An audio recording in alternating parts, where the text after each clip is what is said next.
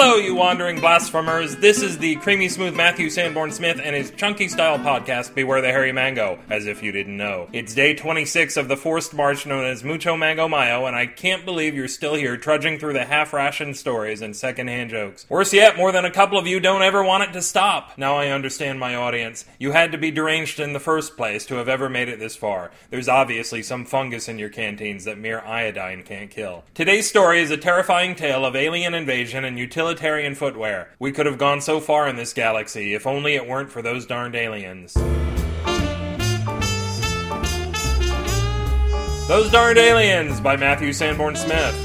Salt water got them drunk, so you can imagine what they felt when they discovered Earth. Imagine humans discovering a planet with vast oceans of rum. Didn't matter that it was peppered with tons of fish poo, that rum was going to be drunk. To hell with Take Me to Your Leader, the sock monsters of Becky's World made big-time deals with the first bozos they found, usually fishermen, to export our seas in little shiploads. Say, you can't do that, the rest of the world said. You don't own the oceans. Neither do you, replied the fishermen, so don't piss us off or we'll sick our alien pals on you. The rest of the world backed off. They didn't really need to argue. The sock monsters were an undisciplined lot. They drank more salt water than they moved, so they were loaded long before their ships were. They got into crazy drunken fights, rending one another to tatters. We actually made out well on the deal, selling the aliens tons of yarn once their medical supplies ran out. They bankrupted themselves here, every last patchy drunk of them, and eventually, with all the Terran thread coursing through their bodies, they became more Earther than Becky's Worlder. The fight had gone out of them. They were pulled in by the netload and wound out their days in ignominy, wrapping the feet of of fishermen's children throughout hundreds of Atlantic coastal villages.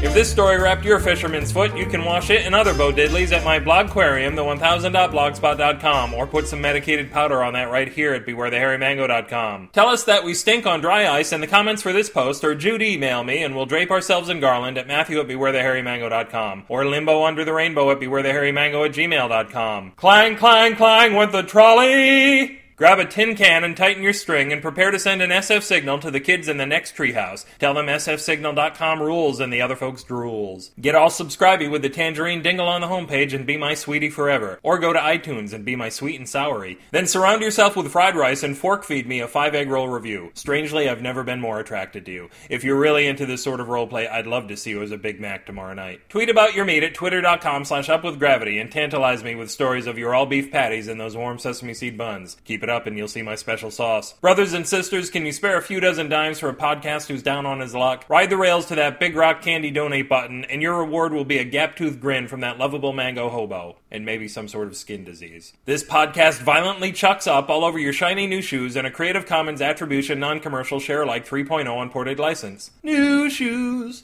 This is Matthew Sanborn Smith, only days away from a hard sleep's night, saying that an army marches on its stomach, and then sadly falls into its own belly button. Good night.